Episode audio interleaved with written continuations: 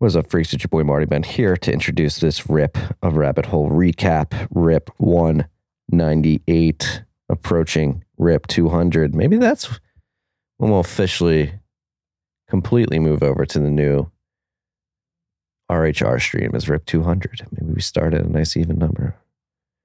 Do next week here on TFTC, and then we move completely to the RHR podcasting stream on Rip 200. That could be clean, just from a even number perspective.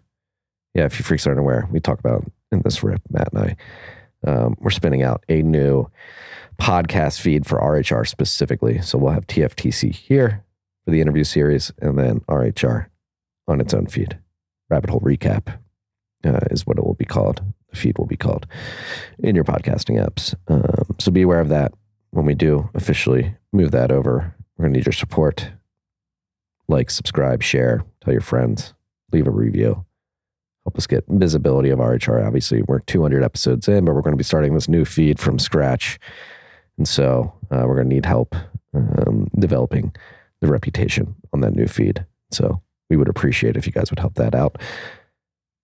Uh, it was a good rip. I mean, a lot of stuff talking about like could be viewed as depressing, whatever. He's going to make you aware. We're going to win. Things are going to be okay. We've got the, the, the ability, the technology, the will to build ourselves out of this slavery. Uh, it's going to take some time. It's going to take some hard work, but we're going to do it. This rip is brought to you by our good friends at Unchained Capital. Unchained Capital is here to bring you financial services, to bring you security, to bring you education, to bring you white glove concierge service that'll take you from zero to having a two or three multi sig vault set up where you hold two keys and Unchained holds one key. This is important. You eliminate single points of failure. If you have all your Bitcoin on an exchange, that is a single point of failure. Bitcoin exchanges are known to get hacked. They're known to be targets of regulatory scrutiny. One day you could wake up, you can either not have your Bitcoin because the exchange lost it, or not have access to it because somebody went to the exchange and said, don't give the freak access to his Bitcoin just because we said so. Unchained helps you eliminate that single party risk, okay, by creating a two or three signature vault, multi-sig vault, where you hold two keys again. So you have full control of your Bitcoin as long as you have those two keys. Not even Unchained can prevent you from moving those Bitcoin. You can move them whenever you want. Um, but Unchained does have a key in case you get in a pinch and you need them uh, to, to move your Bitcoin. On top of this, they're providing financial services. They have a lending desk. They have an IRA product. Uh, they're they're building out a, a banger banger team Go check out everything they have going on at unchained.com. Unchained.com. Use the code TFTC if you want to do the white glove concierge service. You'll get $50 off that package. Comes with video conference calls, hardware wallets, and a thousand cuck bucks worth of sats dumped in your vault once it's all set up. This rip was also brought to you by good friends at Braiins. Brains. Braiins. Brains, the team with the brains to bring you the Braiins OS Plus firmware that's going to help you stack more sats with your ASICs. If you're in the mining world and you have an ASIC, one of those computers that, that produces hashes that allow you to connect to a mining pool that then pays you in sats for contributing to producing hashes that allow you to add blocks of transactions to the Bitcoin network. Braiins OS Plus firmware uh, if you download it on an ASIC, if that ASIC is compatible, it's going to help you stack more sats because you're going to be producing more hashes, uh, which is going to get you more sats at the end of the day from uh, the mining pool or your your own pool, your your own self mining um, operation if you have one. Uh, Braiins OS Plus firmware is the firmware that Braiins is working on. They're also the team behind Slush Pool, which is the oldest mining pool in Bitcoin's existence, the first ever mining pool. It's it's survived.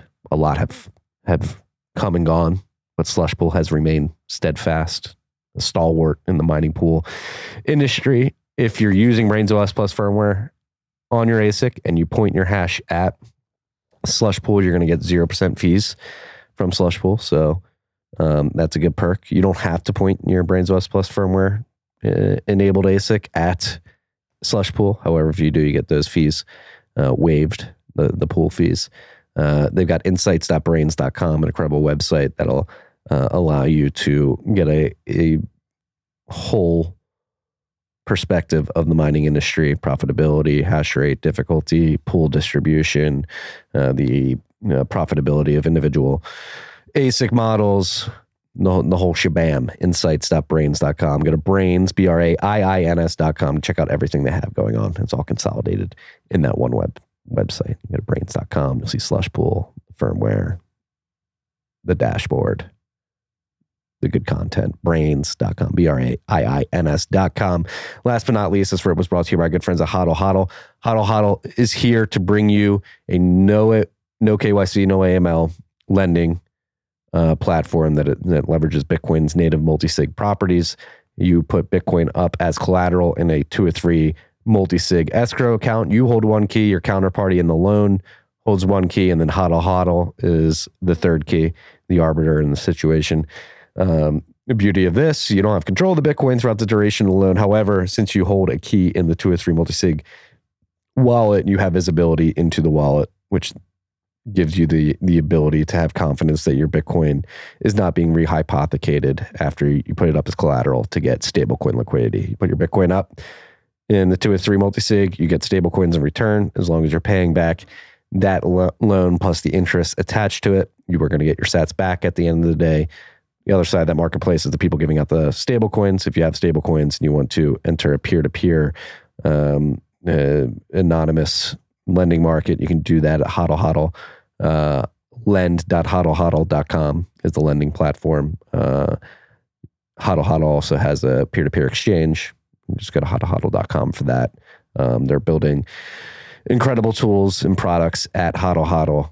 Bang up team really staying true to Bitcoin's ethos of peer to peer commerce and leveraging Bitcoin's native properties to to bring a future financial product. Well, it exists today. It's not a future financial product. It's here today, but they're creating a vision of of what a future financial company may look like.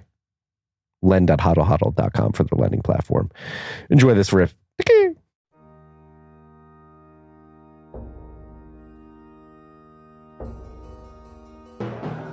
You've had a dynamic where money's become freer than free. If you talk about a Fed just gone nuts, all, all the central banks going nuts. So it's all acting like safe haven. I believe that in a world where central bankers are tripping over themselves to devalue their currency, Bitcoin wins. In the world of fiat currencies, Bitcoin is the victor. I mean, that's part of the bull case for Bitcoin. If you're not paying attention, you probably should be. Probably should be. Probably should be. Tight rip today. We got things to do in the afternoon. We've got people coming in the studio to record other podcasts. We've got an hour and 40 minutes here, Matthew. Let's uh let's have a good one today. I know we're Let's rip it. rip it and rip it, baby. We're gonna jump right into it. The price gods have crashed the price today, right before RHR. Uh, crash may be a hyperbolic word, but we're sitting at 36,695 cuck bucks. One cuck buck's going to get you 2,725 sats. We are sitting at block height 735,055. We are currently 785 blocks away from the next difficulty adjustment, which is estimated to be 5.3% upward adjustment. Blocks are coming at 9 minutes and 30 seconds on average. Whoa. Mempool popping right now. 31,741 transactions in Clark's mempool. Yeah, supposedly Binance did a bunch of consolidation yesterday.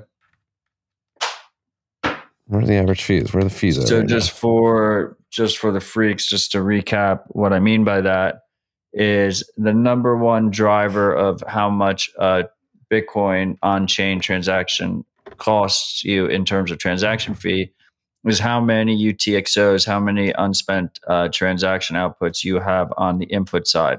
So if you imagine your Bitcoin wallet is like a regular wallet and you have a bunch of different bills in there, you have a bunch of different UTXOs that are all different amounts, you know, 10 million sats, 5,000 sats, 10,000 sats. If you, when you do a Bitcoin transaction, if you're trying to send a certain amount, it's going to combine those UTXOs on the input side. The more you have on that input side, the higher your transaction fee is going to be.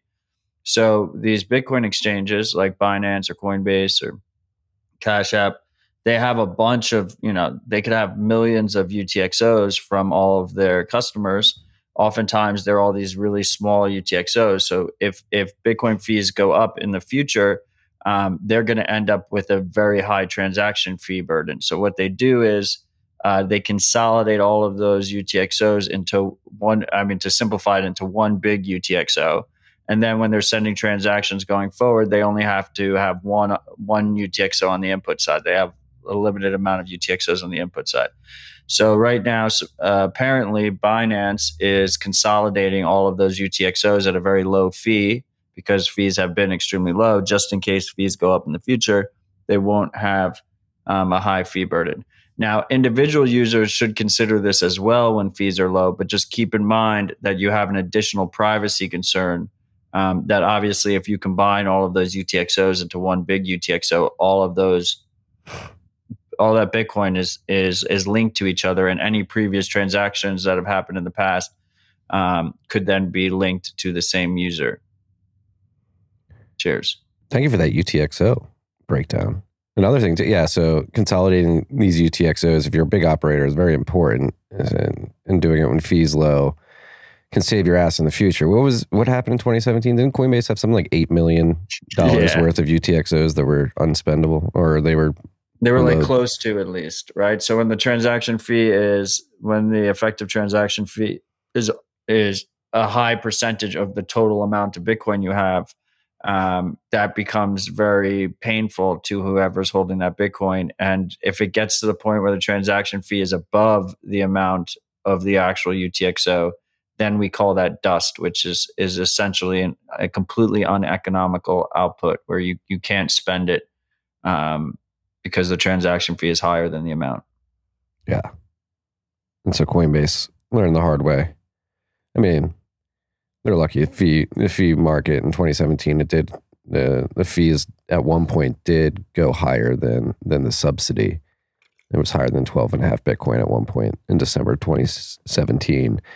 At that point in time, And they waited it out and then yeah. they were able to spend it. But if if the fees had never gone back down, they would have been completely fucked. Yeah.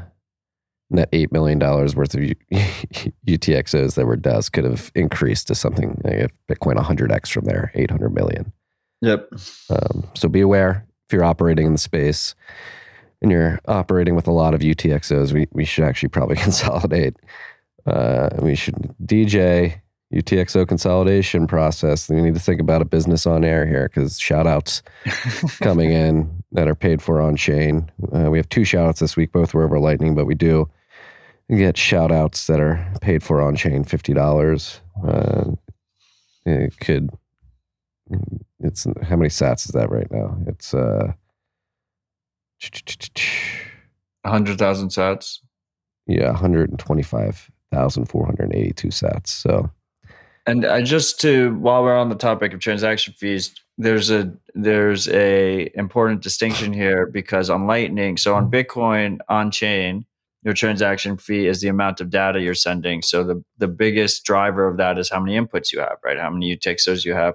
But so like a, a transaction that's for a small a small amount of total Bitcoin could have a higher transaction fee than one that's for a larger amount.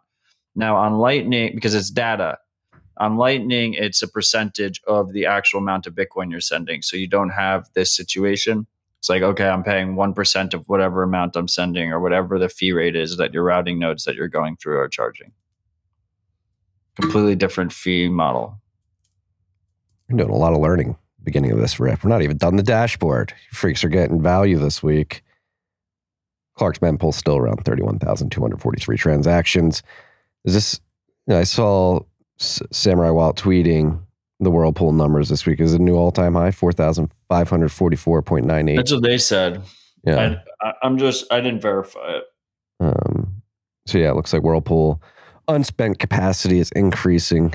Again, it's 4,544.98 BTC unspent value uh, with the price. Where it is right now is 166.2 million cuck bucks. Um, so yeah, it's uh, interesting times. We're still in this range, still ranging between mid 30s, mid 40s. Uh, not that we care too much about price, but I, I do think There is one interesting stat that I saw floating around earlier this week. If the weekends uh, and and we end the week down, this will be the longest weekly streak of of red candles in Bitcoin's history. I believe something like six weeks straight, um, six or seven weeks straight, which is just a fun little fact, I guess. Um, making history here. Not the history many people want to be making. We're making history, on consistent dumping. yeah. Um, so I thought that was interesting. Um, all right, let's jump into the list. We got a good one today. A lot of spying. I titled uh, the A lot of episode. I titled the episode uh, on YouTube. Uh, what did I title it? Um, the government spies and lies. So there's a lot of government spying and lying going on. And the beauty is, if you're watching it through YouTube, you're being spied on while you're watching it. So Everybody, let's take uh, everybody in the comments, wherever you're listening, just take a moment to say hi to our FBI agent, your FBI agent, um, their friends at the CIA. Just give them a nice, warm welcome in the comments section. And if you're listening via Podcasting 2.0 app or Spotify, uh, you can't really speak to the app, or you can comment on Fountain. Um, I bet uh, maybe our FBI agent is, is listening via Fountain as well. Um, so comment there as well. Say, hey, hey we have a up? very dedicated FBI agent. He Yes. streams stats to the show to support us. Yeah, he's very kind. Actually, he's uh, he's he's fifth he's fifth column. He's he's trying to um, to break the alphabet soup agencies from within. So thank you to our FBI agent. Uh, speaking of surveillance, Coinbase launches a revamped surveillance product. What are they calling it? Coinbase intelligence. Yes, intelligence. It's very Orwellian. We're going to give you intelligent data uh, that is driven by us spying on our customers. Know your transaction, KYT. They're really leaning into the vernacular of of the the surveillance state. I think Chainalysis uses the term KYT too, to be fair. But I mean, what do you think? Like, just they're just like openly leaning into KYC.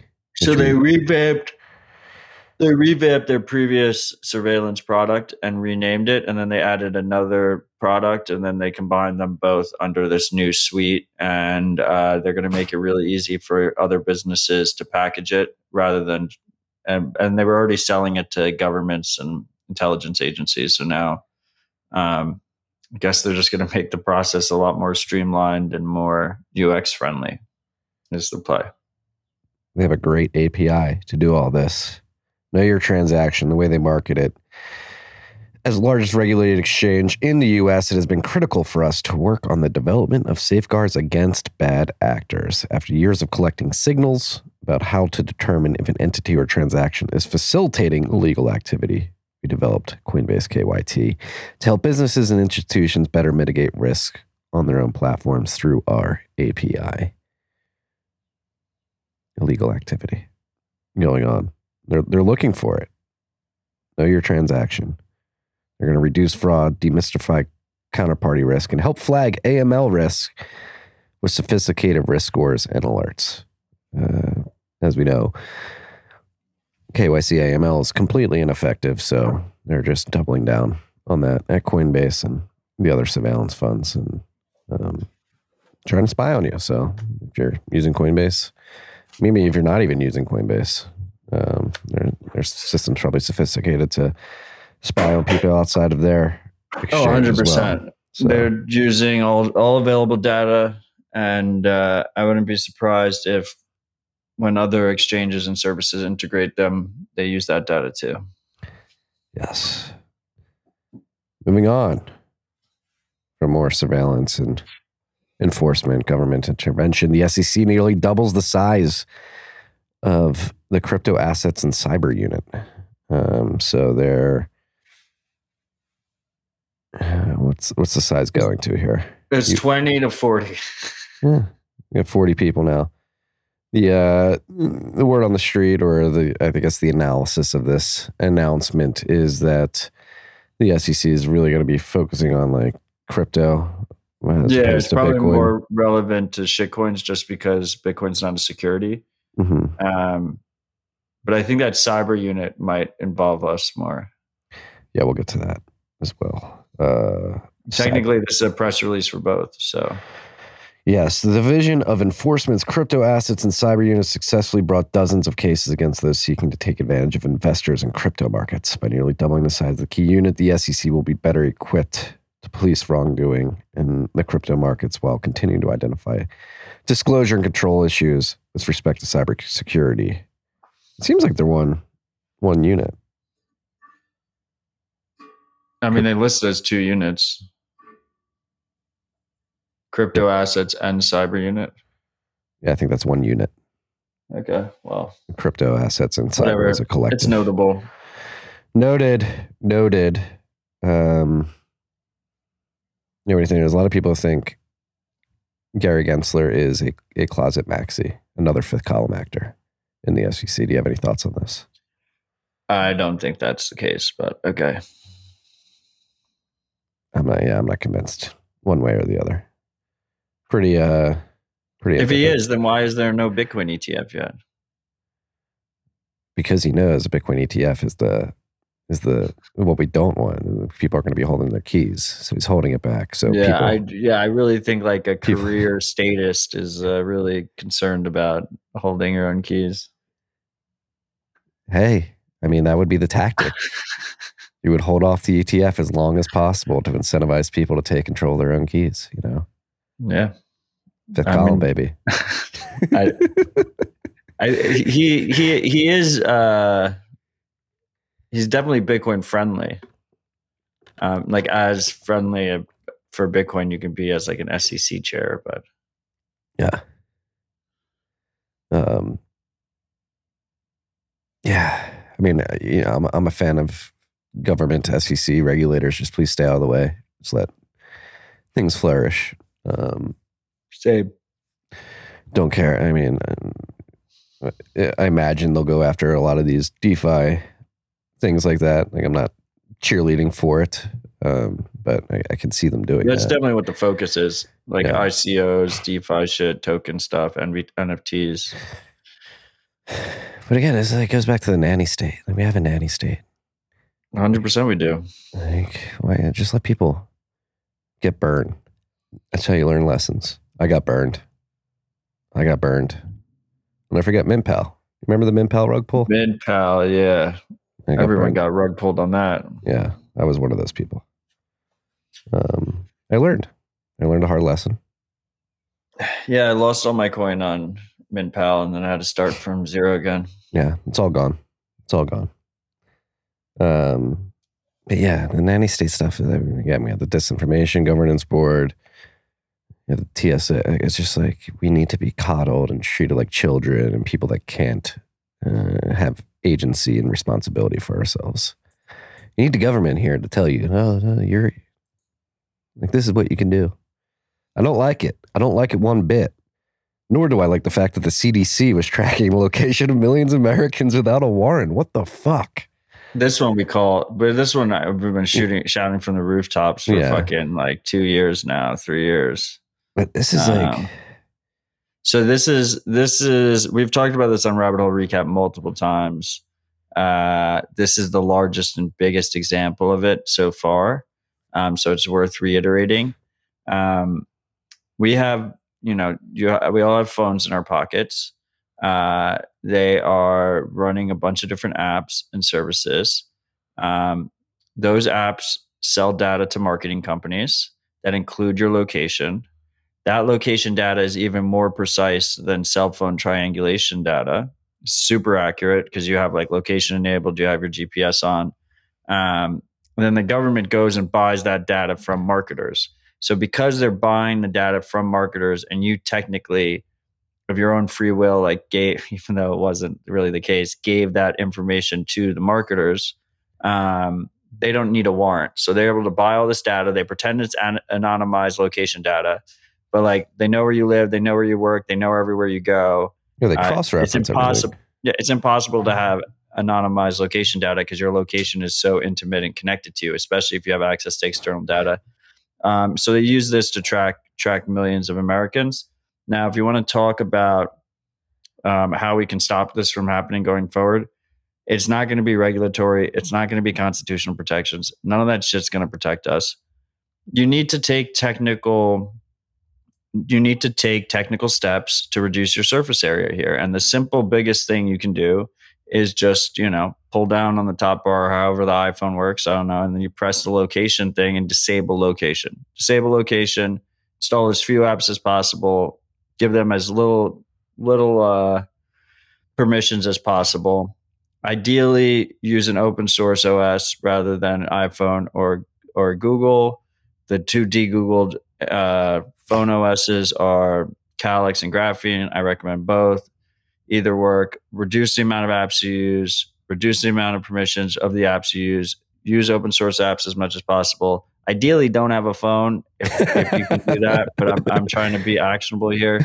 Uh, for car GPS, I really like the Garmin GPSs because they don't phone home. They're very they're passive. They just pull. They you know they they're just using the GPS satellite. They're not actually sending any information out.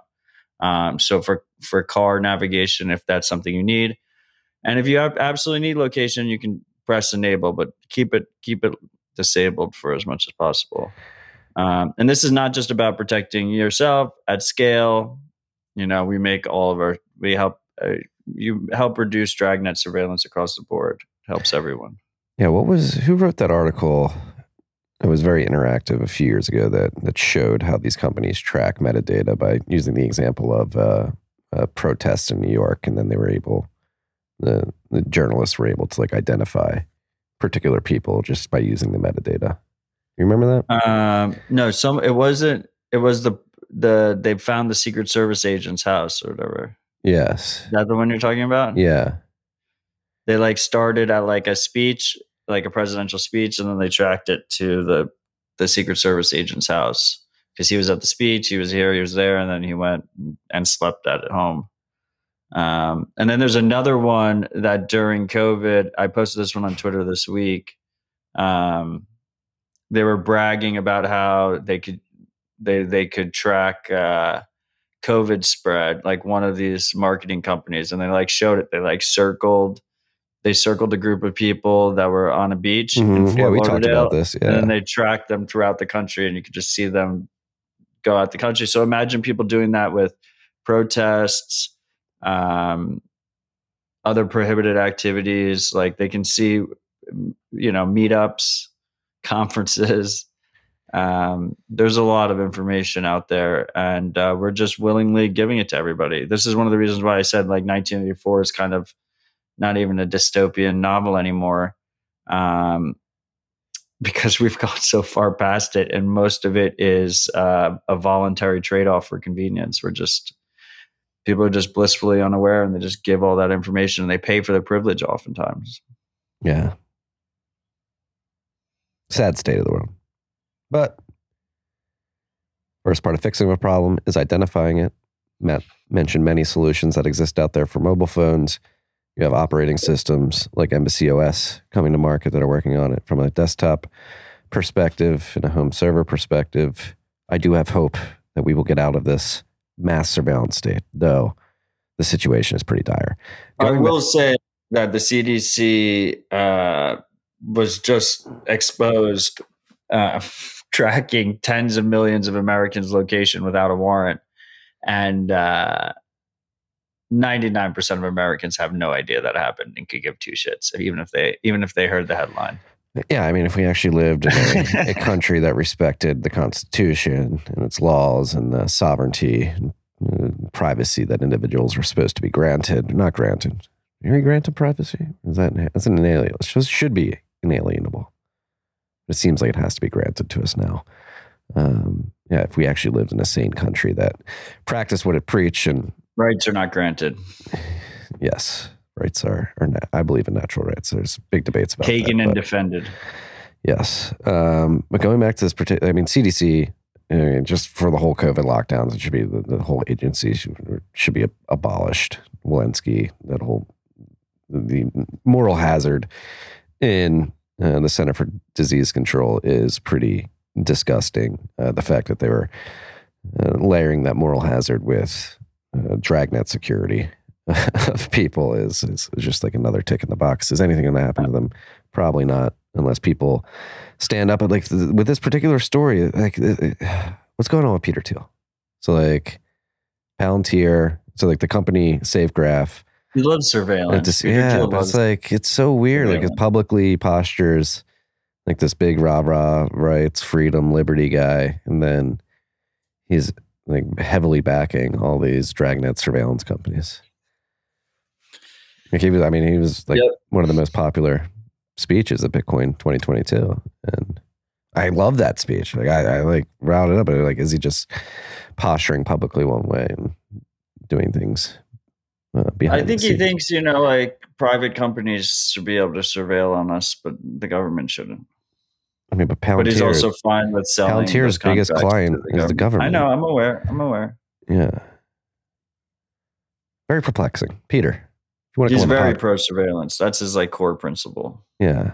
Peter, if you you want to come on the podcast and discuss, the invite is open. I know you're listening. I know you're out there listening to, to RHR. You come week in and week out. It's like many of our famous friends. Hillary, pumped to hear you're listening as well. Please don't. Both Calyx and Graphene also have this feature that if you do have to have an app installed, you can you can set it so it doesn't have internet access without the VPN on, or you can set it so it just never has internet access. Um, so like for and and you can also freeze apps, so you can make it so an app is like essentially uninstalled, but it's just one click away from using. Um, I mean, like my my favorite, you know, my my favorite surveillance app is Uber um, especially when I'm in like a foreign city or something. So if you have to have Uber, you just keep it frozen. And then when you have it enabled, when you have it on, you should do VPN only with location off. Like most people don't realize with Uber and Lyft, you actually don't even need location on. You can, you know, good old fashioned put in the address that you're located at and the fucking car will come. Um, so just keep that in mind. yeah, but then you're leaking that data to Uber.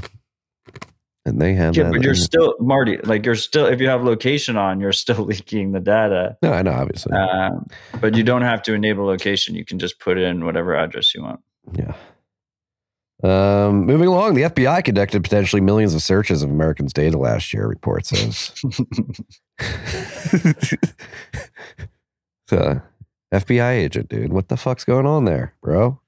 This one was uh, immigration related, I believe, if I recall correctly. Shocker. What does the FBI do outside of like entrap people and spy on people? That's what they. do. That's that's what they do. It's, it's like they just entrap. Like, I mean, Occasionally, they like arrest a murderer that went across borders or whatever. Yeah, and, and likely if you like dig deep into the story, they probably like drove the guy to murder at the end of the day. Like this is like the, the Chevy, Chevy. We'll get to the good stuff soon. Don't worry, sir. Um, yeah, the the FBI, like the the Michigan governor, completely fabricated that story.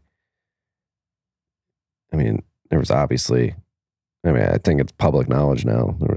I think, I believe in the New York Times was admitting it earlier this year, the January 6th stuff. There was some FBI agents inciting some chaos. Yeah, that story we've talked about many times that um, autistic dude in Florida that they convinced to like buy a bomb, like set it up, and then they like arrested him in a sting operation, making it seem like they were stopping a terrorist, but they had created the terrorist in the first place. I've been watching the uh, documentary about. Have you been watching this at all on HBO about the the drug runner from the seventies? And Gary something. I forget the name of the show, but it's actually really Gensler? not not not Gary Gensler, but another one. Uh, he was like a, a crop duster turned into like a drug smuggler in the eighties, moving a lot of cocaine and marijuana. And the CIA basically arrested him and said, or entrapped him and said, like, if you either get arrested or you help us send weapons to Nicaragua during the the Iran Oh, Iran Contra. yeah, during that during that um debacle under the Reagan administration. Um so the CIA like getting drug smugglers to smuggle guns into a country. Yeah, they've been up to shit for years. Yeah. That's actually a really interesting docu series. And we had the one, uh, the, we have the perfect the Bitcoin example too, where like the guys who took down Ross were also. Oh yeah, they stole the Bitcoin. Idiots didn't Yeah. realize how public ledger works and got caught trying to siphon off some of the Bitcoin. They probably thought they were going to be rich.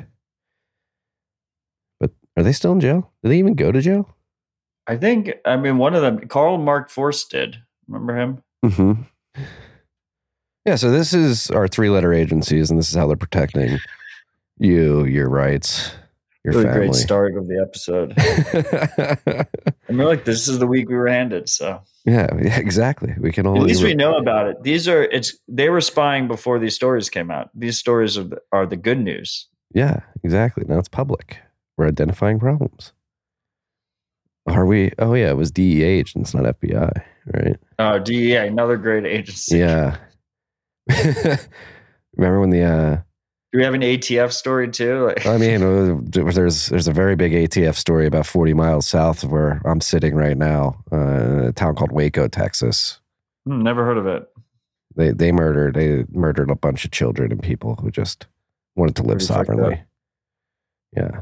Um, so yeah, th that happened as well. So yeah, ATF did that. DEA stealing Bitcoin, FBI entrapping people, CIA smuggling weapons into Nicaragua, among many other things.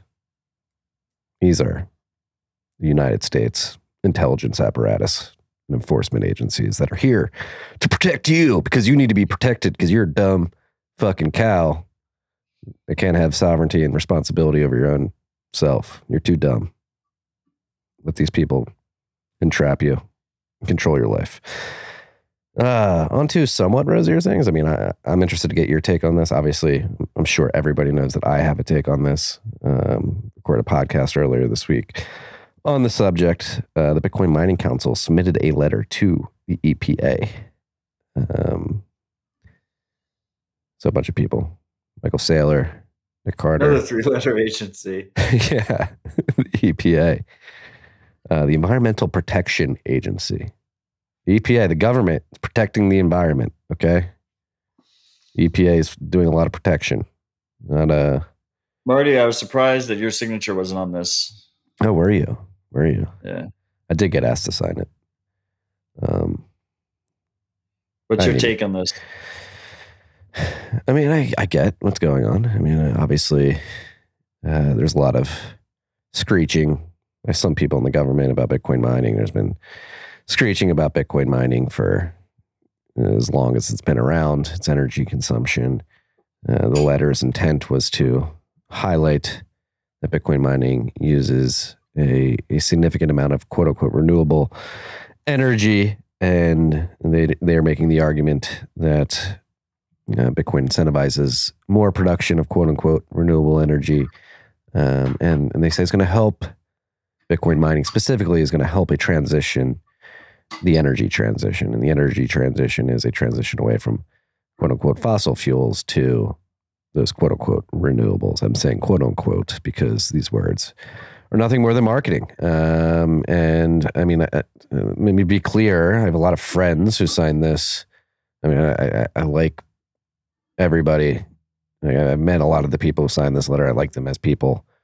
Um, I, I think they're many of them are good Bitcoiners um, who really want to see the network succeed and want to bring sovereignty to the world. However, um, as you may know, if you read the newsletter I wrote earlier this week or listened to the podcast I recorded with Safety and Dr. Saifedean Ammous on Tuesday, I, I just think this strategy and this narrative is a big mistake by the North American mining industry. Um, number one, and we discussed it at length. Safe and I, Saifedean and I did a transition. The, re- the renewable transition, the energy transition is something that we should not be supporting. It does not make any sense. It is going to make humanity materially worse off. And it's, if we're being honest, not viable without a shit ton of subsidies and hydrocarbons.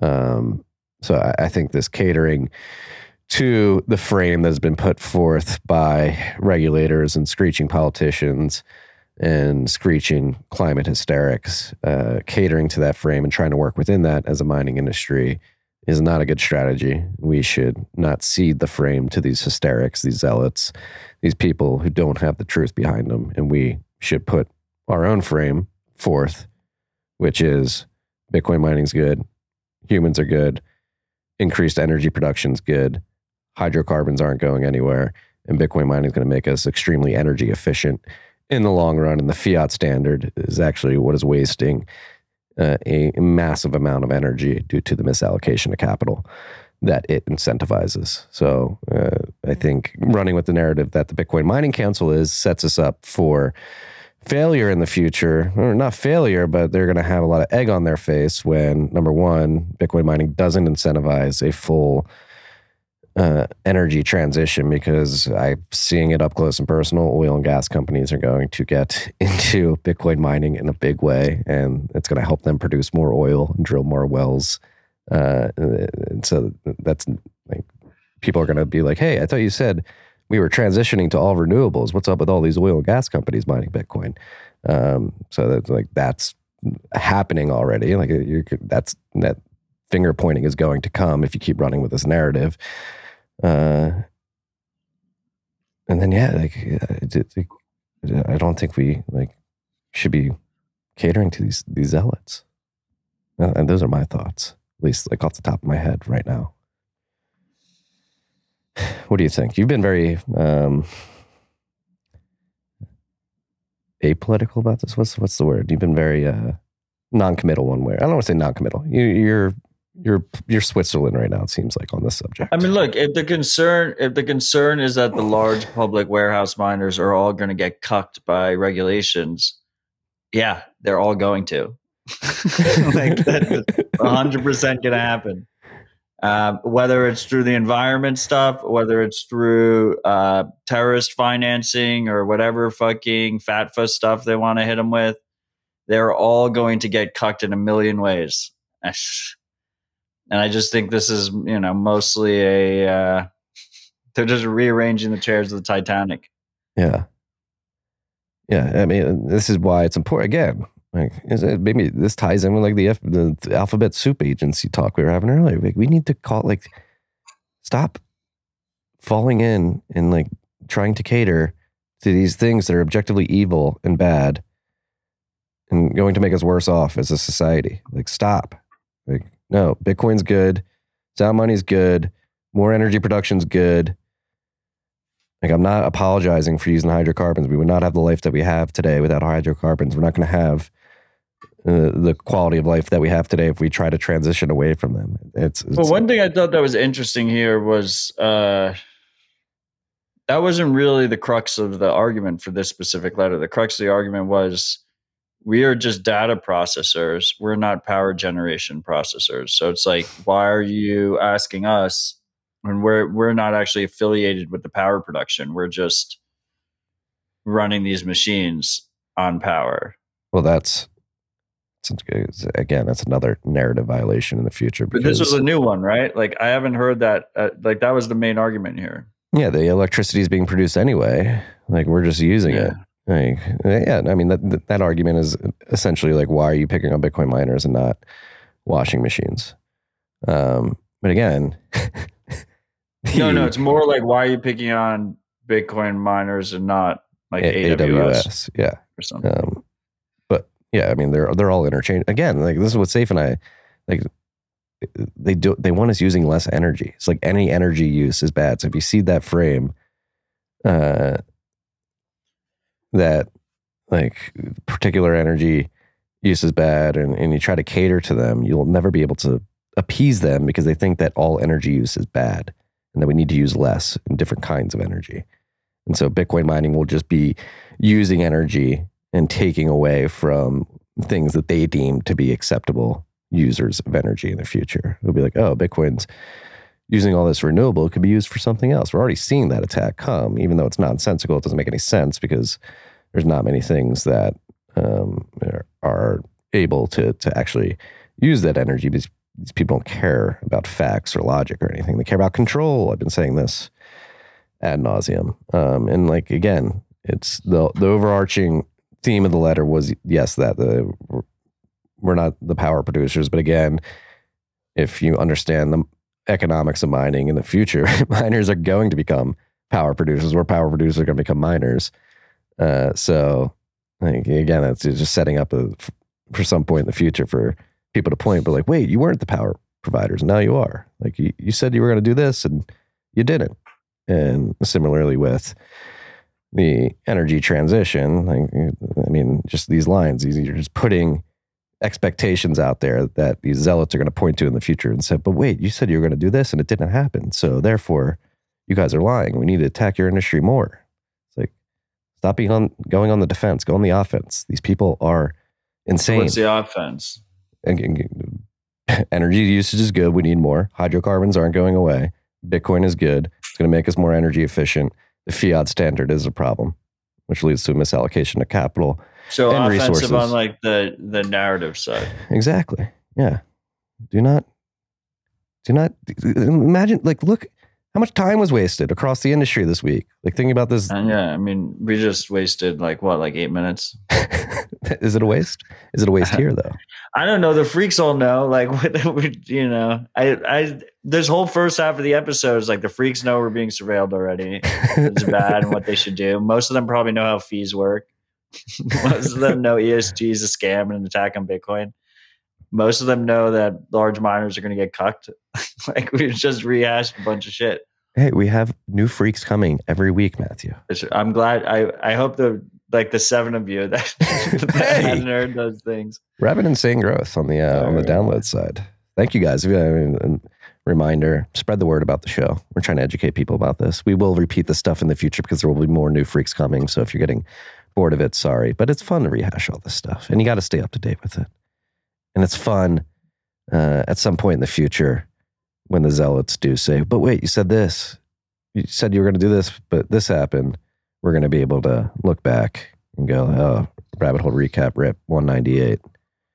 We made everybody aware of this. We have the tapes. You can roll the tapes. Who cares about RH pill? It is all about RHR pill. Go RHR pill. The way you can help do that is hit sub- subscribe wherever you're listening, rate, review. That helps. It honestly does. If we, I do want to get this information out to more people. I think it's important. We are in a narrative battle. I, I will be upfront. I just I, I think Bitcoin's good. I am going to try to propagandize to make Bitcoin happen. I'm going to be open about that. We need to get to more yeah, people. hundred percent. Um, Bitcoin's fuck you money, Yeah. But for a lot of people, it's fuck me money. So, Uh, um, you actually reminded me, uh, just in our usual tactic of talking business on the air.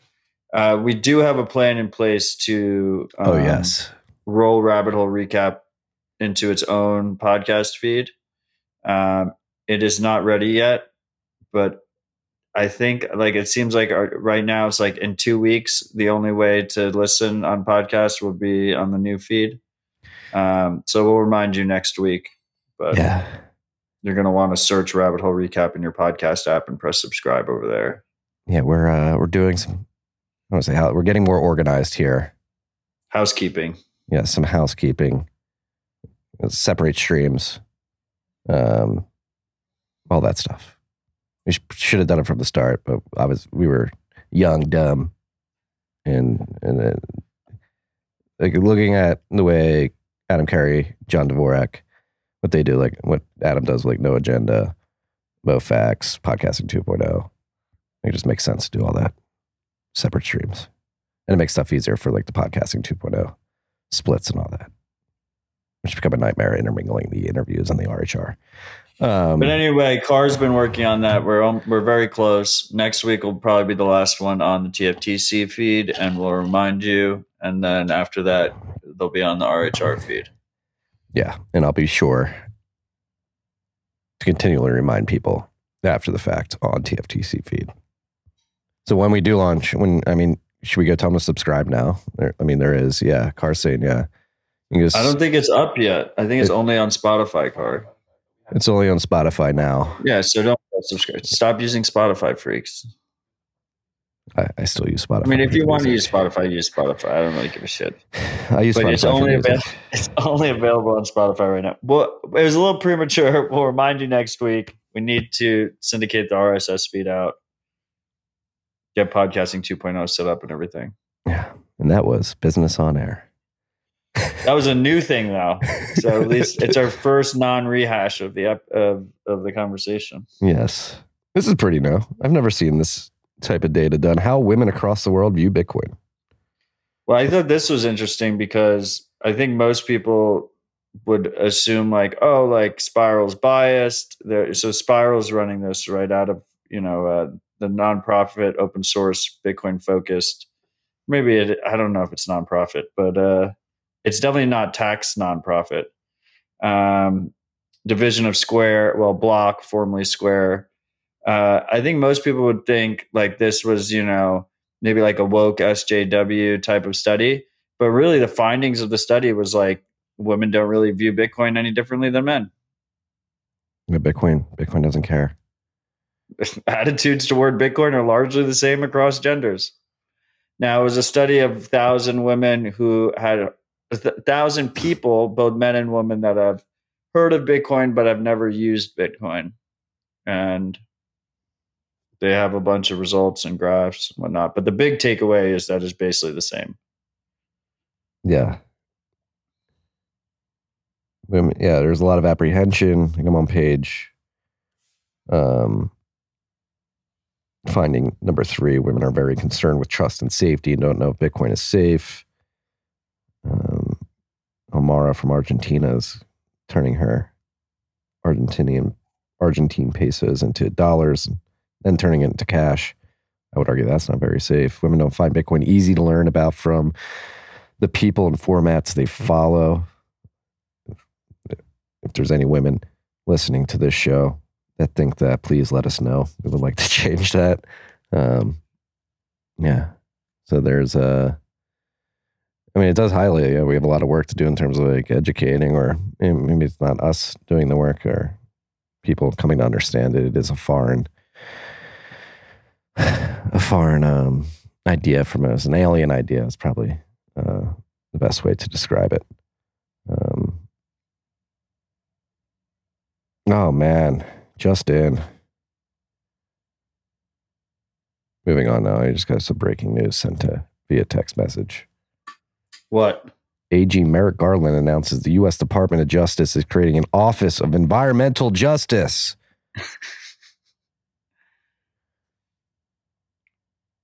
so, another The OIJ? the uh, OEJ, yes, the OEJ. So another Oh, three yeah. letter Environmental with an I. That's pretty bad. E OEJ. OEJ. So another three letter agency here. Horrible three letters. That's not a good one. OEJ.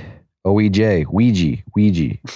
OEJ. OEJ. OEJ. You say fast. Ouija. Ouija. Ouija. They're summoning demons to control your life. Okay. Um, we spun up a, a ministry of truth last week. Now we get an Office of Environmental Justice this week. Just more bureaucratic bullshit to fuck up your life. We got to change the this. We're just getting. Uh, so that's new. This is some new information. This is the Breaking news on the rip. this is a three letter agency that's gonna put Marty in fucking gulag. That's literally. So this is the text I got. Um, they are coming for you. Ugh. if I Well, invite, it's important to laugh. yeah, you have to laugh. You have to laugh. Um, speaking of of laughing, let's get to the shout outs. We have two this week, unless I refresh and we get another, which didn't happen. Um, so this is interesting. Greetings from Finland. Shout out to our Finnish freaks. I don't know if you're aware, but Finland possesses over 1,000 Bitcoin seized from a drug bust. The government is planning on donating at least some of it to Ukraine. This is just so short sighted. Setting aside the method of acquisition, Finland possesses its own Bitcoin treasury. Other than the cost of custody, the Finnish government could just hold it. And when it comes to donating to Ukraine, Finland has, has its own problems. Finland is next up if Russia decides that it cannot bear a further NATO incursion on its borders. We are prepared and we'll give them a bad time. Look up Simo. I do not understand how to pronunciate Finnish stuff. Uh, Haya. Haya. H A H A, and the A's have like two dots over them. H A Y H A. And the A's have two dots over them. I don't know how to pronounce that. Simo Haya. Um, but maybe it would help to hold on to that Bitcoin too. I love the show. Keep up the good work. Shout out to our Finnish freak. I agree. I don't think. I'm torn on this one. Oh yeah, I mean, yeah, I, I'd agree. If the Finnish government were smart, it would hold the Bitcoin and it wouldn't donating them to like a a, war No, effort I'm I'm torn on it. Well, first of all, on how to pronounce Haya. no, I'm I'm. But the main reason I'm torn on it is because it seized Bitcoin. Uh, Now, I don't think governments. I, I I definitely don't like this idea of like. Well, we'll focus on our government. I don't like the idea of the U.S. government having a policy where they hold seized Bitcoin.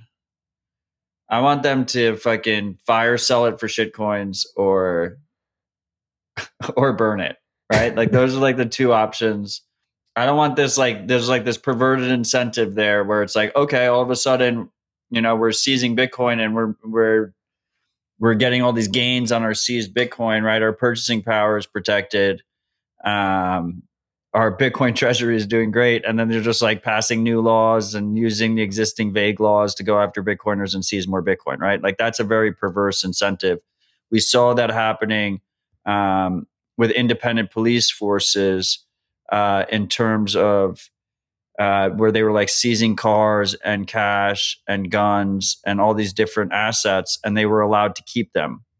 Um, and so basically, like these independent local police forces had like a massive revenue stream. Their main revenue stream was was was taking people's shit.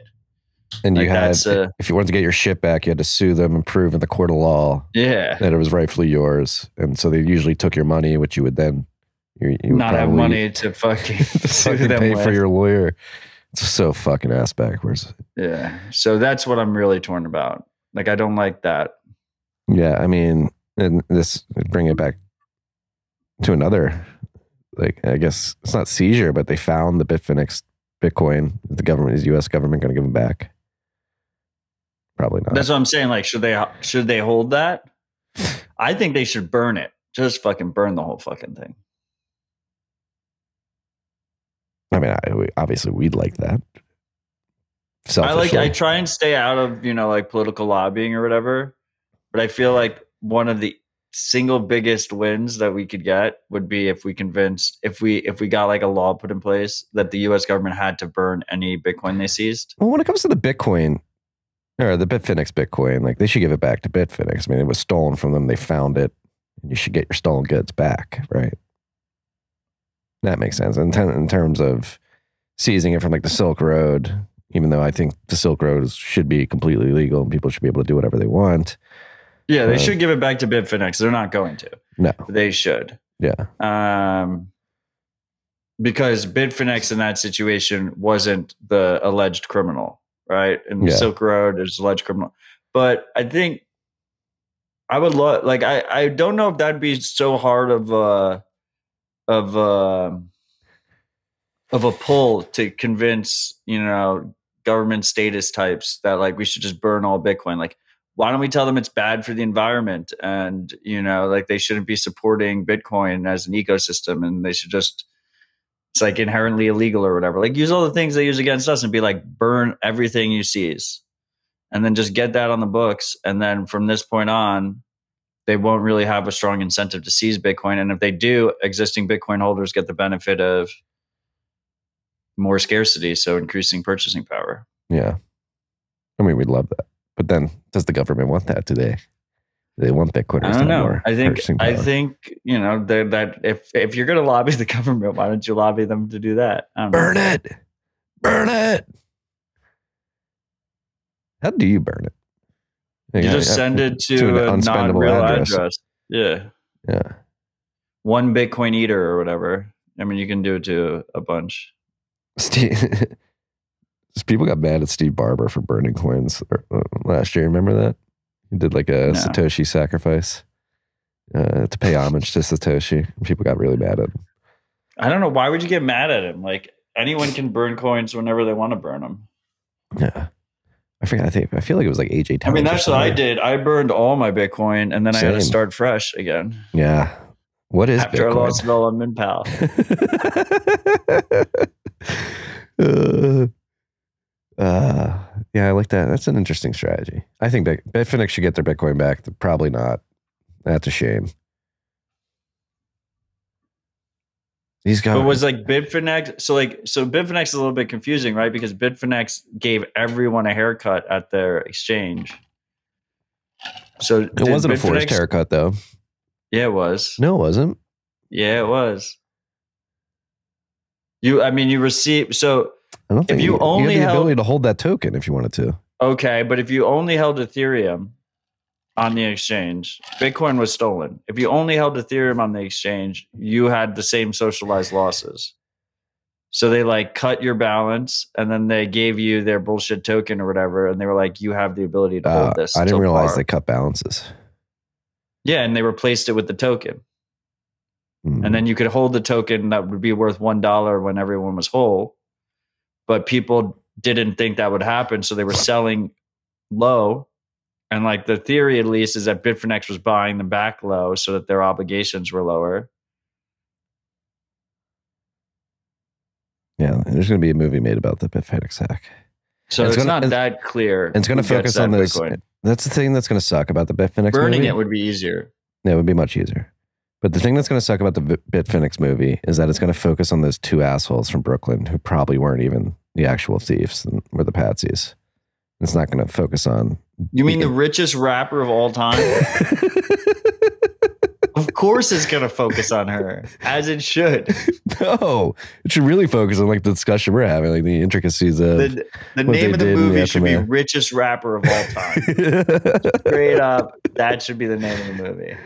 Uh, Netflix, HBO, Paramount, whoever, we're giving out free free alpha here. The richest rapper ever. Software updates. My Citadel version 1.0 has been released. This is a desktop client. We only had one shout out. Oh no, we had two. Good call. Yeah, I thought you said two. We went on a tangent with uh with the finish. The finish freak sent us down the road. Shout out to you, finish freak. Second and last shout out of the week. What's up, dog? Vake. Nothing much, Thanks, bro. Ray. Appreciate the We support. chilling here. We chilling here. Vake. I, but like now, this Ooh, is why I love the name. shout outs. Wrapped Bitcoin, R A P P E D. I like that. Uh, this is the thing about this. Like, are people impersonating Vake? Is this actually Vake? Do we ever No, get that's com- actually Vake. That's definitely Vake. Okay. Thanks, Vake. Love you, brother.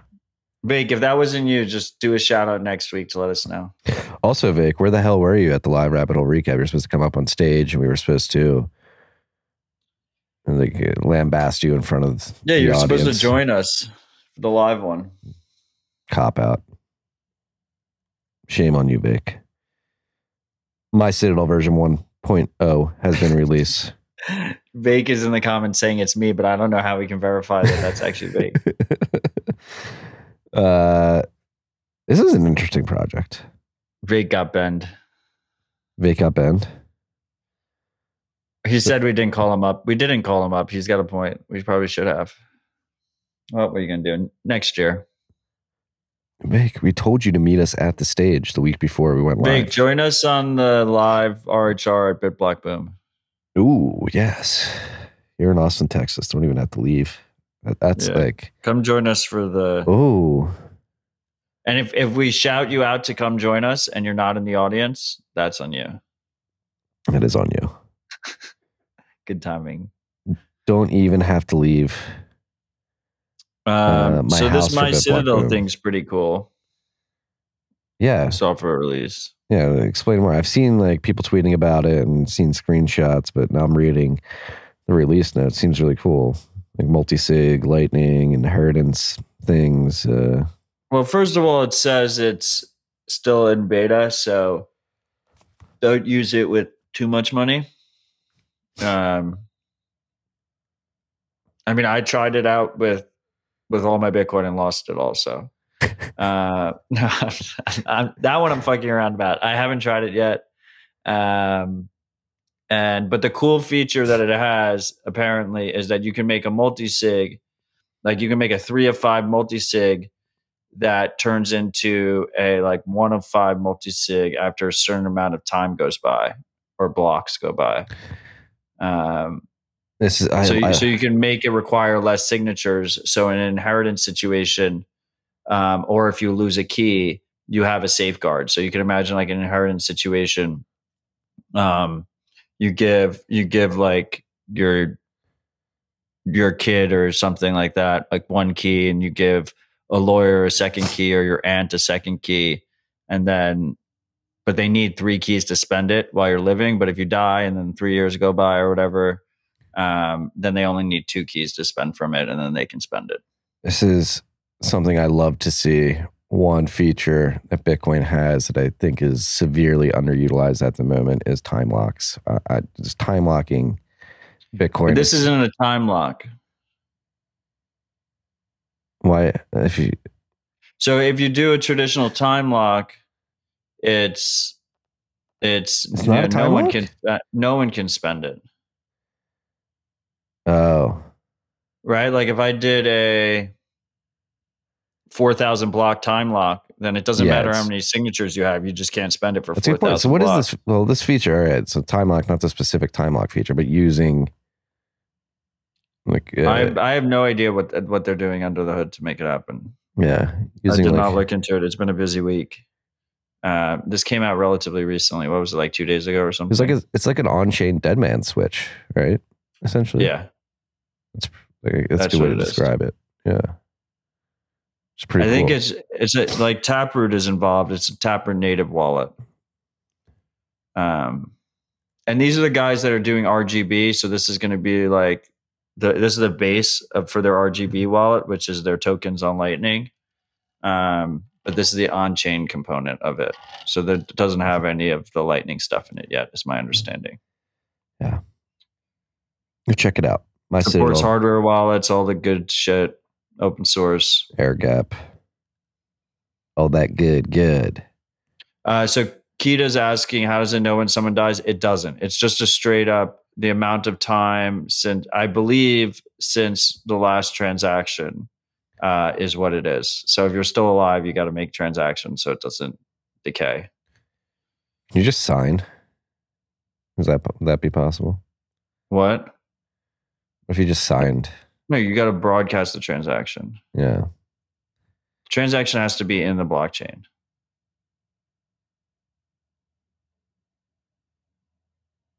Wouldn't, uh, it wouldn't be any different, like from a uh, from a privacy. Would it? If you just signed with the private key, like I'm thinking if it was a UX. Like what if you could sign? It would extend. Well, then you need like a centralized server or something. The whole point is that everything's in the chain. Yeah, that's a good point. But now Zorn is telling me that I'm mistaken. I believe Zorn is telling me that I'm mistaken and that it has nothing to do when the last transaction happened and just has to do with when you created the wallet and the amount of time that happens after you create the wallet, which might also be the case. I, like I said, I have no idea. I have not looked into it. Go look into it yourself, freaks. We're gonna have the link in the show notes. Go experiment with it. Don't trust Give us, a shout out about how it works. Go verify. Um, CTool version 1.0.4 has been released. Our friend Bitcoin Q&A has a nice little thread on this. Uh, the SeedXOR uh, is the cool feature where you can s- uh, split up your seed backup into two or multiple BIP39 compatible seed. So I guess you can, is it similar like Shamir sharding or No. no? All right.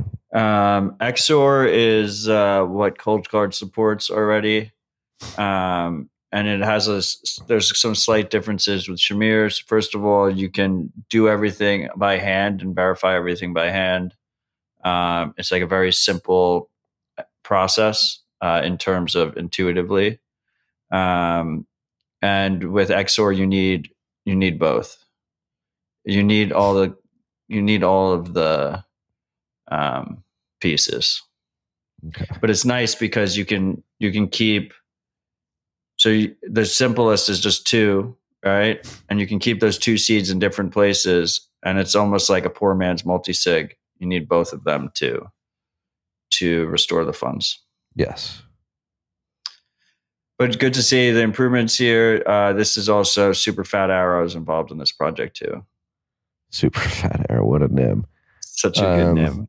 We are going to talk about the next software update. Then we're going to blow through the rest because I want to talk about a lot of the topics we have on the back end of the show. And we have a tight 40 minutes here. Uh, Tor Yeah. version 0.4.77 has been released. This is the first stable Tor release with support for congestion control, which eliminates the speed limit of current Tor, reduces latency by minimizing relay queue length, significant performance improvement, and increased utilization of network capacity. This seems like a pretty big Tor update. Am I mistaken? It seems pretty big. Yeah, it- I mean, just supposed to make everything more performant. Um, yeah, this is also a very recent. I think this dropped yesterday. Yeah. Shout out to No Bullshit Bitcoin. Uh, that's where I saw this first in their Telegram channel. Um, if they're Yeah, sharing they're it on Telegram, Twitter, RSS feed. all great feed.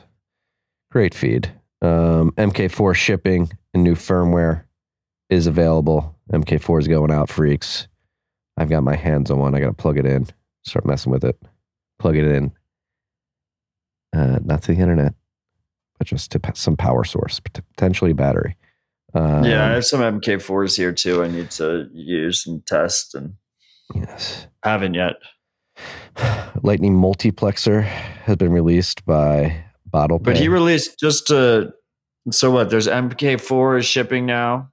That's Mhm. hardware wallet in the and the, new, business. and the new firmware is out. He's insisting on calling them signing devices now. I don't know if I agree with that, but whatever. I might agree Uh, with that. I think I agree with that. What about what about uh Shishi's idea of a Bitcoin computer? Bitcoin computer. No, I don't like that. I don't know if I like either of them. I don't think I like hardware wallet either, but I I don't know if, if signing device is necessarily the Why not? What's wrong with sign? That's what it is. You sign private key is the broadcast transaction. Yeah, but uh, that doesn't matter. I don't know if the goal is to make like to have terminology that's like accessible and easy for people to understand and explain to people. Yeah. Well, It doesn't I, seem like that's one. Well, I don't think that's the intention. I think it's to be more accurate.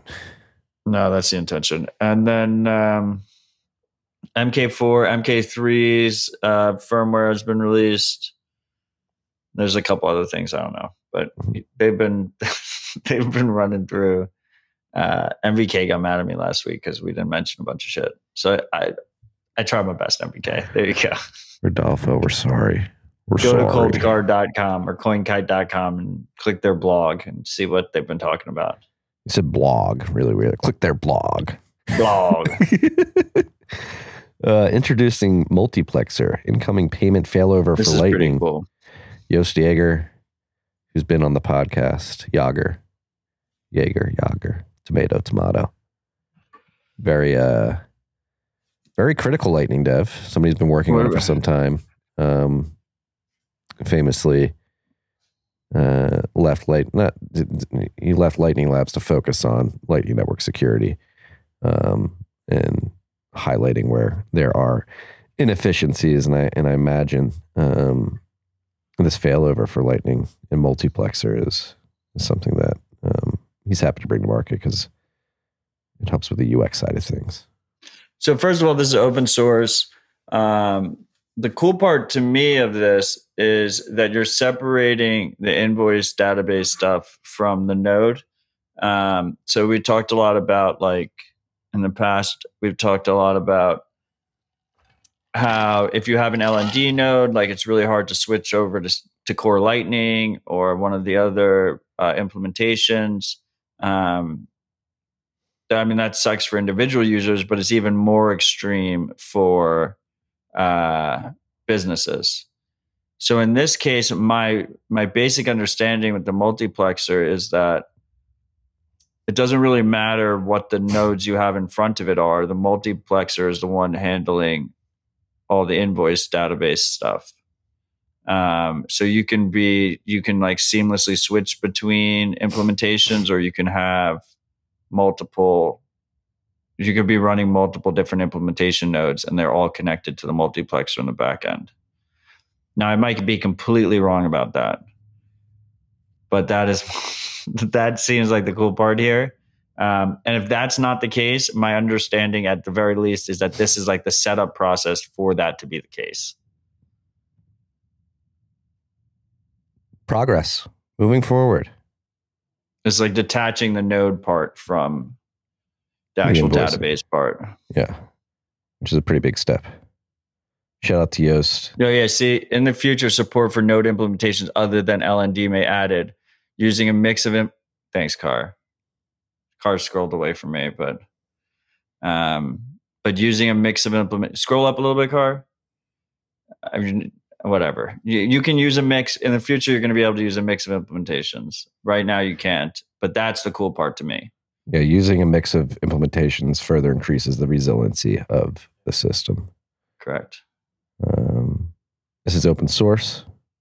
Let's go check this out. Is Joost working at BottlePay now? Yeah, BottlePay's been f- pay, funding him for a while now. He's, I think, their lead engineer. Sweet. Shout out to Joost and BottlePay for bringing that to market. Again, progress slowly but surely. Things aren't perfect. Bitcoin isn't perfect. Everybody should understand this. We're working to make it better. There are things that you need to be aware of. As much as people will say Bitcoin is perfect, it does have a perfect monetary system, a perfect monetary policy, but the actual implementation of that depends on code. Uh, that isn't always perfect. We're building in layers here, um, and uh, with Lightning too, it's not perfect. We're still um, making that better as well. We need better privacy on both layers. Progress. Taproot helps us. This stuff could get us to a, to a place where um, privacy is better on Lightning as well. And then Do you see these comments? Is Bitcoin nuking? where are we? Thirty-five nine thirty. No, not really. I think it's higher than when Come we on, Yada. Thirty-five thousand dollars is not nuking. And, uh, Stay humble and stack sats. I think that's where I think we're above where we are were when we started the episode. So not on air. Um, Well, my block clock still says fifty-four thousand. um, interesting. I'm going to pull this thread up because this is uh, interested to get your thoughts on this. I don't know if you saw this thread from um, Buck, uh, Butt Dickerson, But Dickerson. Buck Dickerson. Um, Car, I'm going to put this in our Telegram I think chat. this is definitely someone we know who just created a new Twitter account. it is someone we know. I'm not sure if Do you know who it is? Yeah.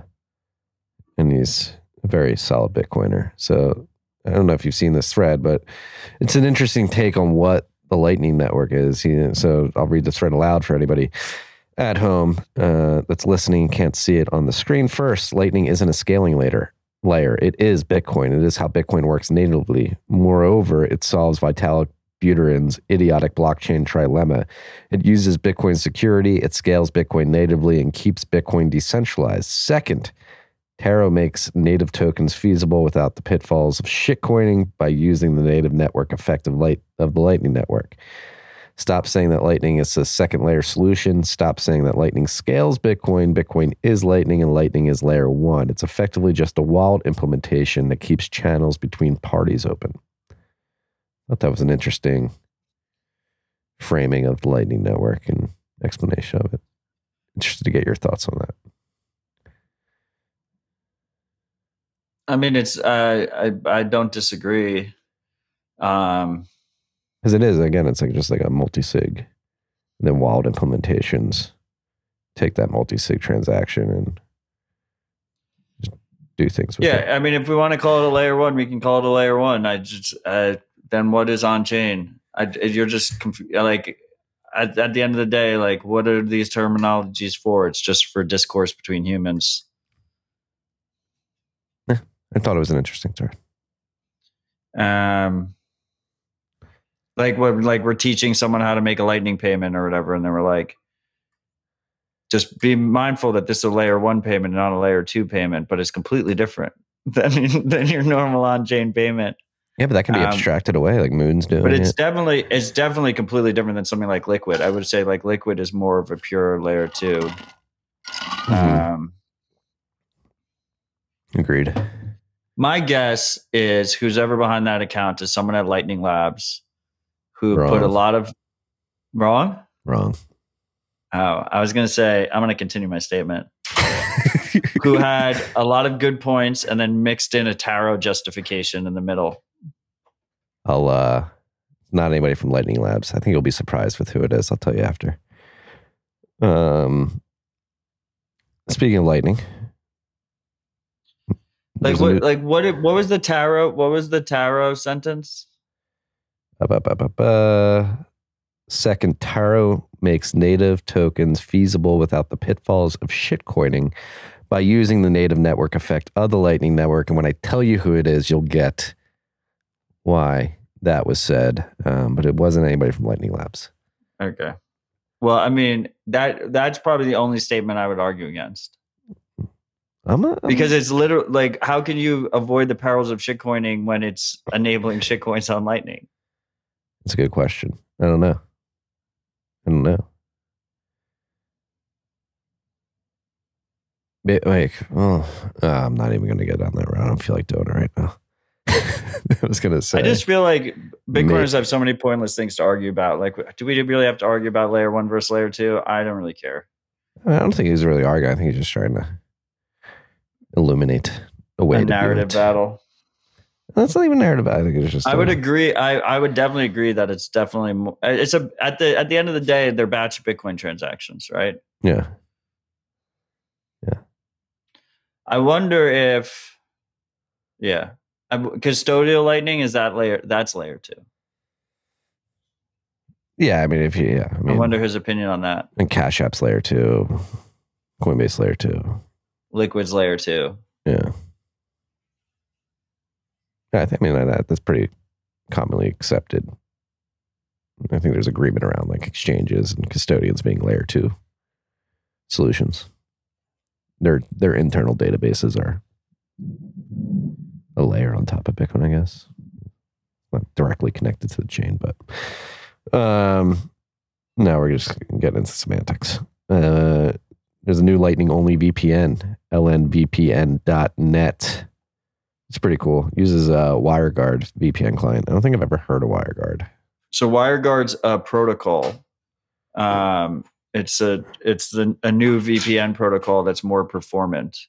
Um, like all all the good all the good hosted VPN providers are using WireGuard. Like Mullvad supports WireGuard um, as a protocol. Um, so this is they, have their own they have their own servers and they're using WireGuard as the WireGuard as the protocol. So in practice, it's not really any different than Mullvad. Uh, the main two differences are you're trusting a different individual or group of individuals. In this case, we have no idea who's running this. Um, and you can pay hourly and it's Lightning native, which is cool.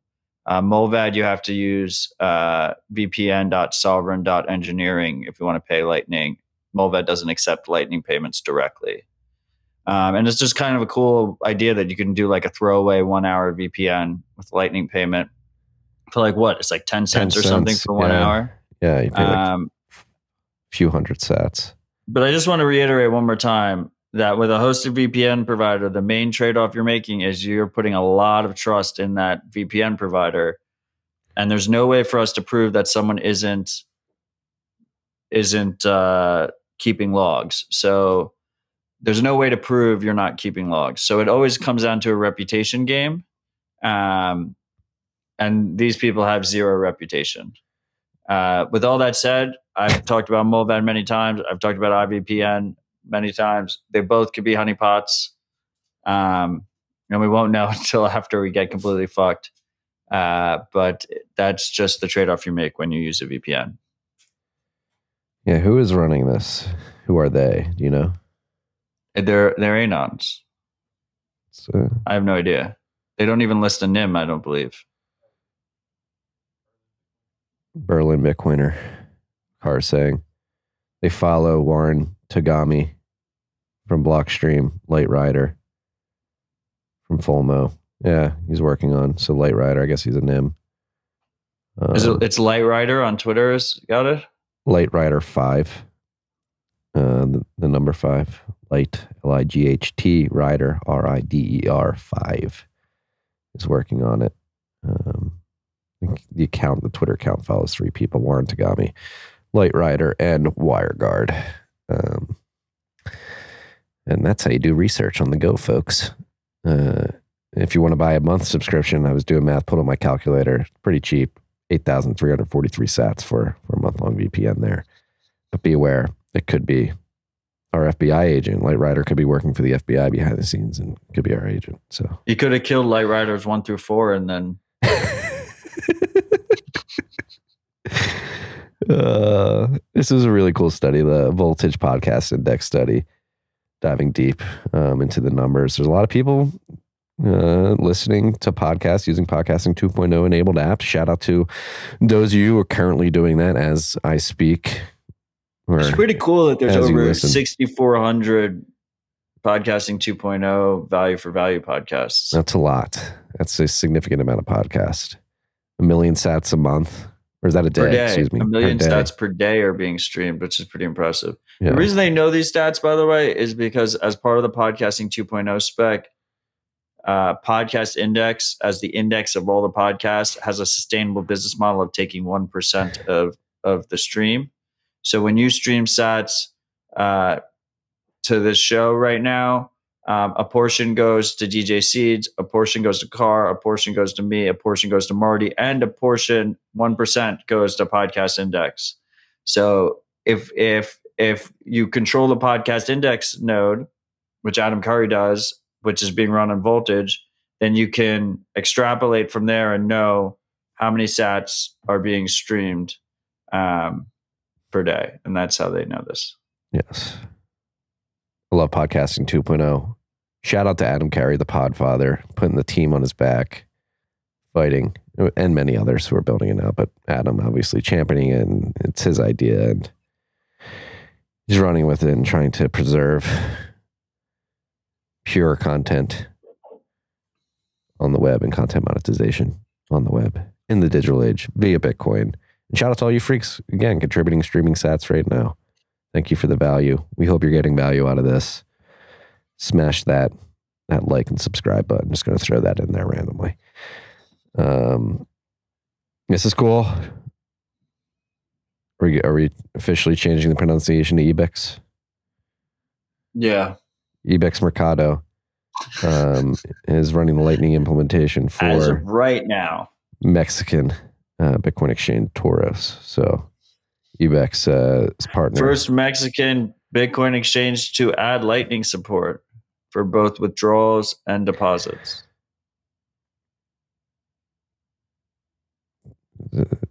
we get to celebrate some very positive news out of Mexico and Cinco de Mayo. Let's go. Shout out to uh, Tauros in Ebex Mercado. Um, we believe Lightning is going to take over the world. So it's good to see this stuff happening. Lightning.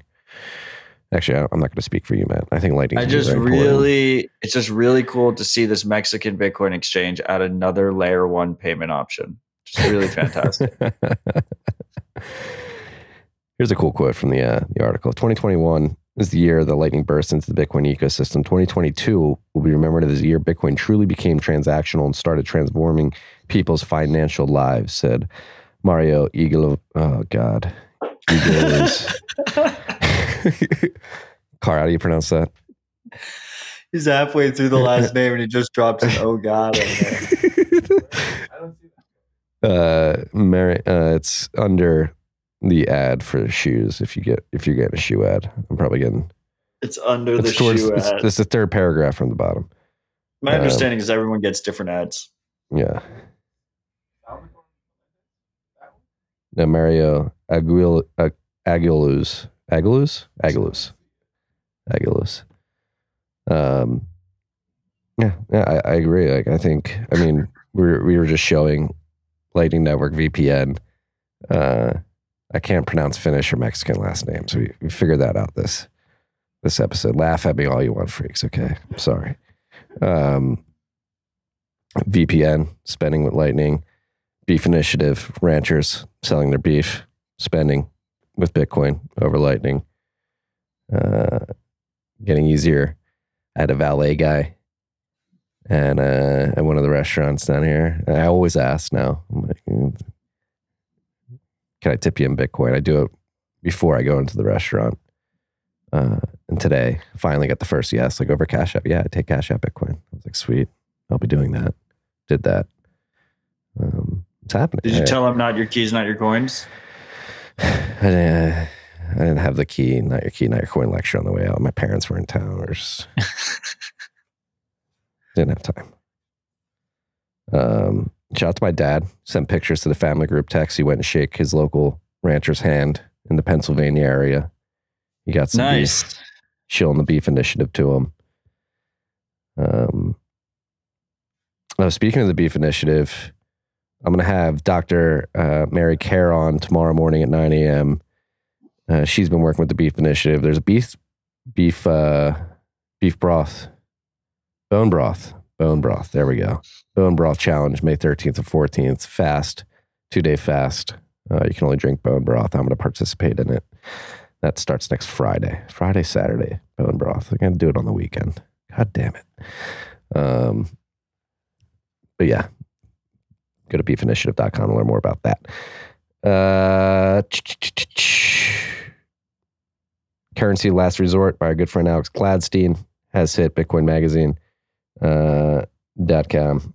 I have not read it yet, but it's about um, how Bitcoin is helping uh, And specifically, it's about uh, Ukraine, Russia. Bitcoin Bitcoin developer Gleb, Yeah, Gleb. uh, former New York Bitcoiner, who Uh,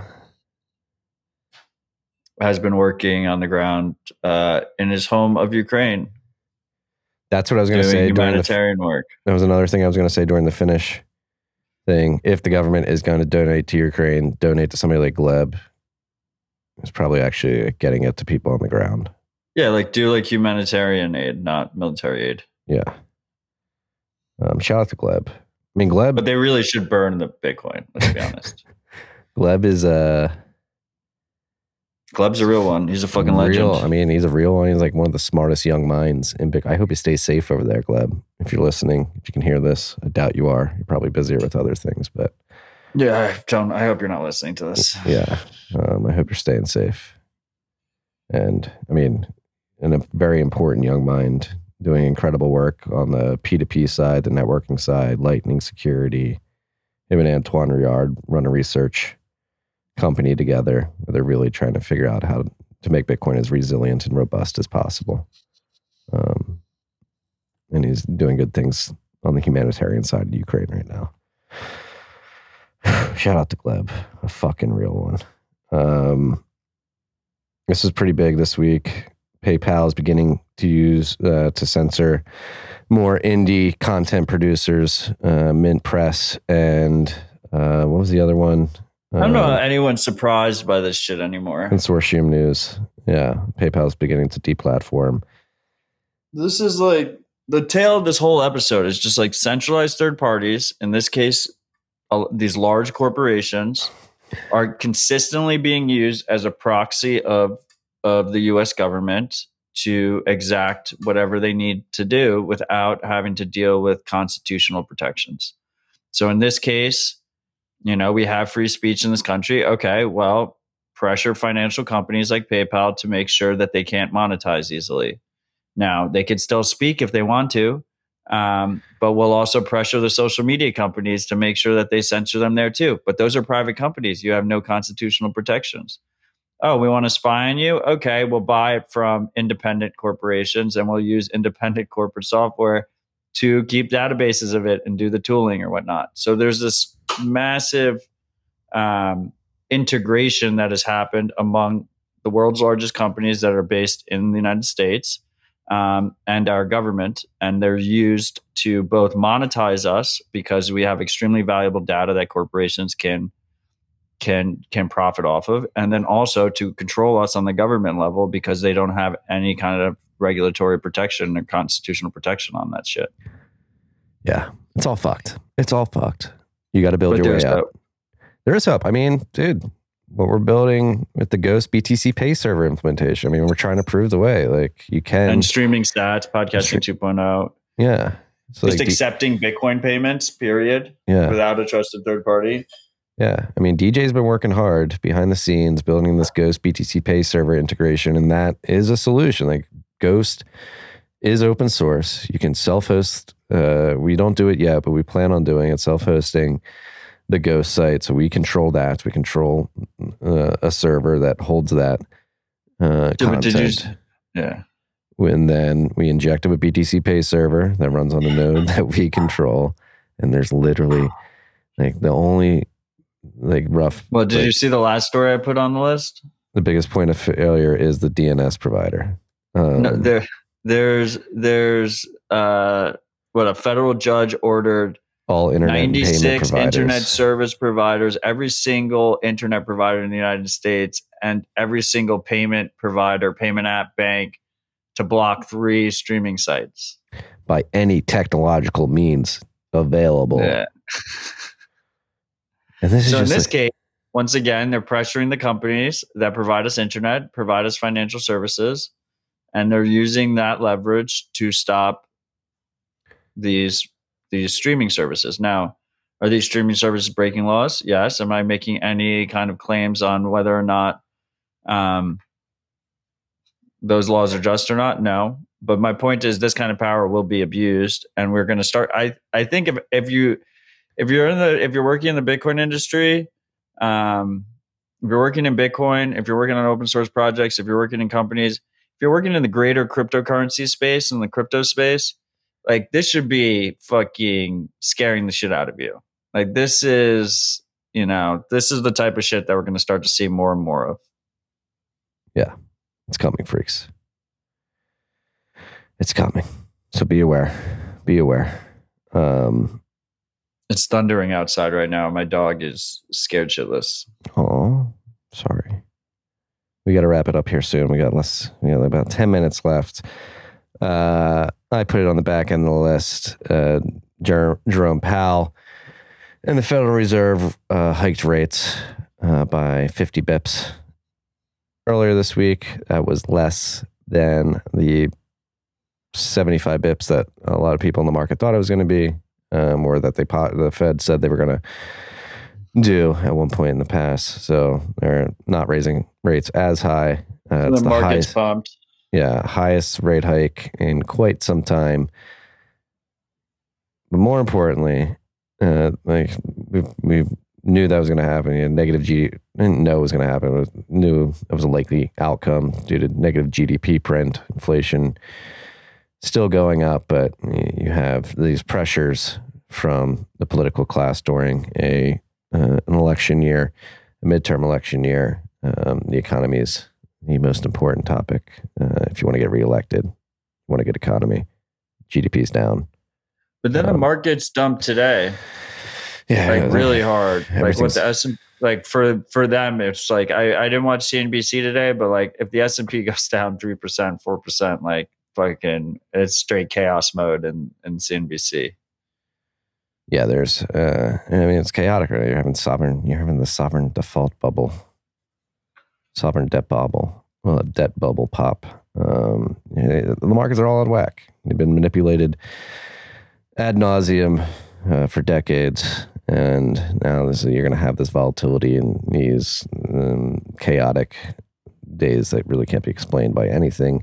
But another thing that came out this week uh, it was made apparent that apparent I don't know if it was a comments from Jerome Powell, but last fall when he was up for reappointment and he was, there was sort of in limbo is, is Biden going to um, reappoint me to Fed governor? Um, uh, there there's word on the street that he uh, didn't like he delayed the initial rate hikes when they started raising rates uh, because he was waiting to get reappointed Fed chairman. So people are saying he delayed by one meeting um, the the rate hike because he wanted to get reappointed, and if rates were lower and the economy is going, that makes Biden look good. So he's more likely to appoint him. So like, the reason I want to bring that up is because it just points to the abject moral hazard that exists in the Federal Reserve central banking system and the fiat banking system. Is you literally have one dude who just wants to keep his job, uh, like not doing what he probably should have done uh, under the context of, I mean, the fiat monetary, monetary standard shouldn't exist. The central bank shouldn't exist, but like under the context of central banking, like what he should have done was raise rates. But because he wanted to keep his job, he delayed that uh, rate hike, which could have effect on the, the, the, economy overall. Maybe allowed inflation to run a bit higher than otherwise would have, uh, and just really acutely highlights the insane nature of the current central banking system, where one man who wants to keep his job can have an undue effect on billions of people around the world. yeah, it's fucked up. Yeah. So beware, freaks. It's you know, centralized third parties. Humans are emotional creatures. They have wants, they have needs. Uh, one of those wants is to keep your job.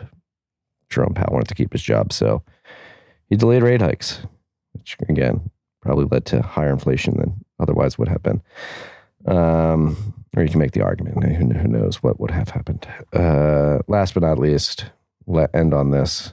Another I mean, nice that's probably the reason why we didn't hit 200k by conference day, right? Yeah, it, it was all that.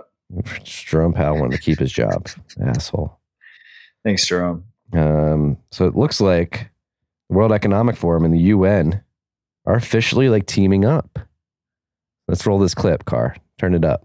21 second clip. This afternoon, the Secretary General and Klaus Schwab, the founder of the World Economic Forum, will sign will witness the signing of a memorandum of understanding on a strategic partnership between the UN and the World Economic Forum, which outlines areas of cooperation to deepen engagement between the two institutions and to jointly accelerate the implementation of the 2030 agenda. This afternoon, yeah. So the UN and the World Economic Forum are completely are, are officially joining together in a partnership to accelerate the 2030 agenda that you didn't ask for, you didn't sign up for.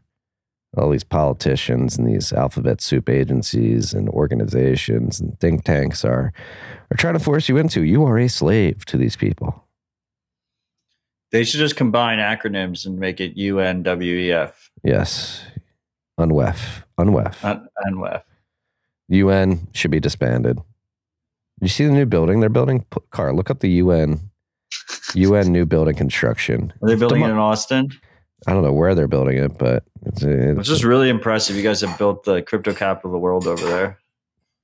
Crypto capital, shut the fuck out of here. This is a Miami. This is a Miami, sir. I'm just, I'm just the lead up to the WEF conference that you guys are holding. I mean, the UN new building construction is not um, it's in Africa, it seems. Senegal. Re- Senegal. Um, open up that page. It's like really not helping the optics of them being demons. You can see an obvious 666 there. Um, so are these like say part of being a Satanist and, and the occult ritual is that you're very. I was looking really close with the six six six. I see it. Yes, there it is. And so, like, a, part of it being a Satanist and a demon and a cult, part of the occult rituals is that you mock God and humanity by just being outwardly uh, aggressive with your signaling. This may be one of those signals. You know, I mean, I call these people demons a lot, and they're not helping their case in this construction of this building. Looks a little demonic to me. That's all I'm going to say. Okay? There's six sixes, right? Yeah, yeah. Just a rotating six six six six six six. And it's ugly as fuck. Like, come on. Somebody builds like uh, what happened to the days of building cathedrals? What happened to the days of building ornate, beautiful buildings? That's just some demonic. That's one of my favorite accounts on Twitter. What's which one? Kelly Lannon? Wrath of Gnon. Oh, Wrath of Gnon. I've had the pleasure of DMing with Wrath of Gnon in the past. He's, he's an extremely kind individual. I've never spoken to him uh, privately, but he's great. Yeah. Great Twitter account. Incredible Twitter account. Um, all right. I know you got to go. Yeah, I got to hit the road. I got to drive four and a half hours to uh, Good luck with that. to a celebration of love. Oh, send my love. We'll do. Um, yeah, I got nothing. Reminder, another reminder. We're going to be spinning off RHR into its own feed in the next couple of weeks. Uh, so pre- prepare yourselves for that. When we do that, we're going to Not need you- ready yet. I know it's not ready yet, but prepare mentally to do it and subscribe, rate, review that um, on your local app.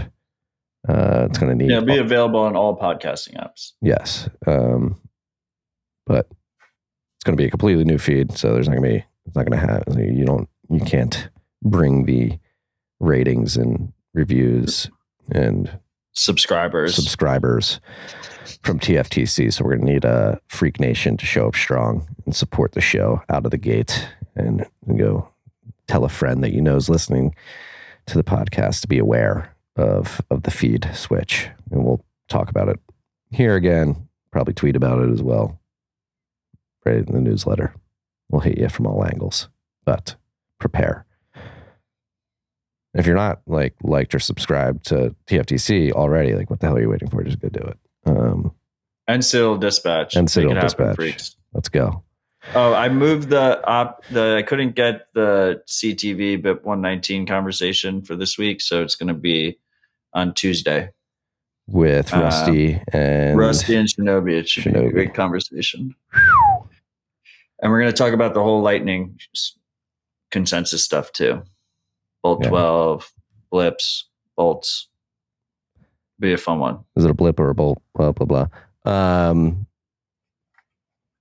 yeah, speaking back to the World Economic Forum, like A16Z, CoinDesk, Consensus, a bunch of other people in the crypto space um, are teaming up with WEF to like drive narrative of how to. Yeah, they're going to have the WEF is having a conference, a crypto conference in Austin. um, The mayor Parker Lewis is not happy about it. I think everybody in the mining industry is like, "Oh, are you talking? Uh, you're talking to consensus, right?" I'm like, "No, not after last year. Last year they put me on some like environmental panel, and they thought I was going to be like, yeah, What was it? Digital? It was virtual. at yeah, that yeah, it was right? virtual. I just, uh, I did not fall in line. Did not cede to their frame, and I don't think they asked me back because of that. Um, or maybe they just don't think I'm worth worthy, which is totally possible as well. Um, all right, enjoy your drive. Drive safe. We'll be back here next week, freaks.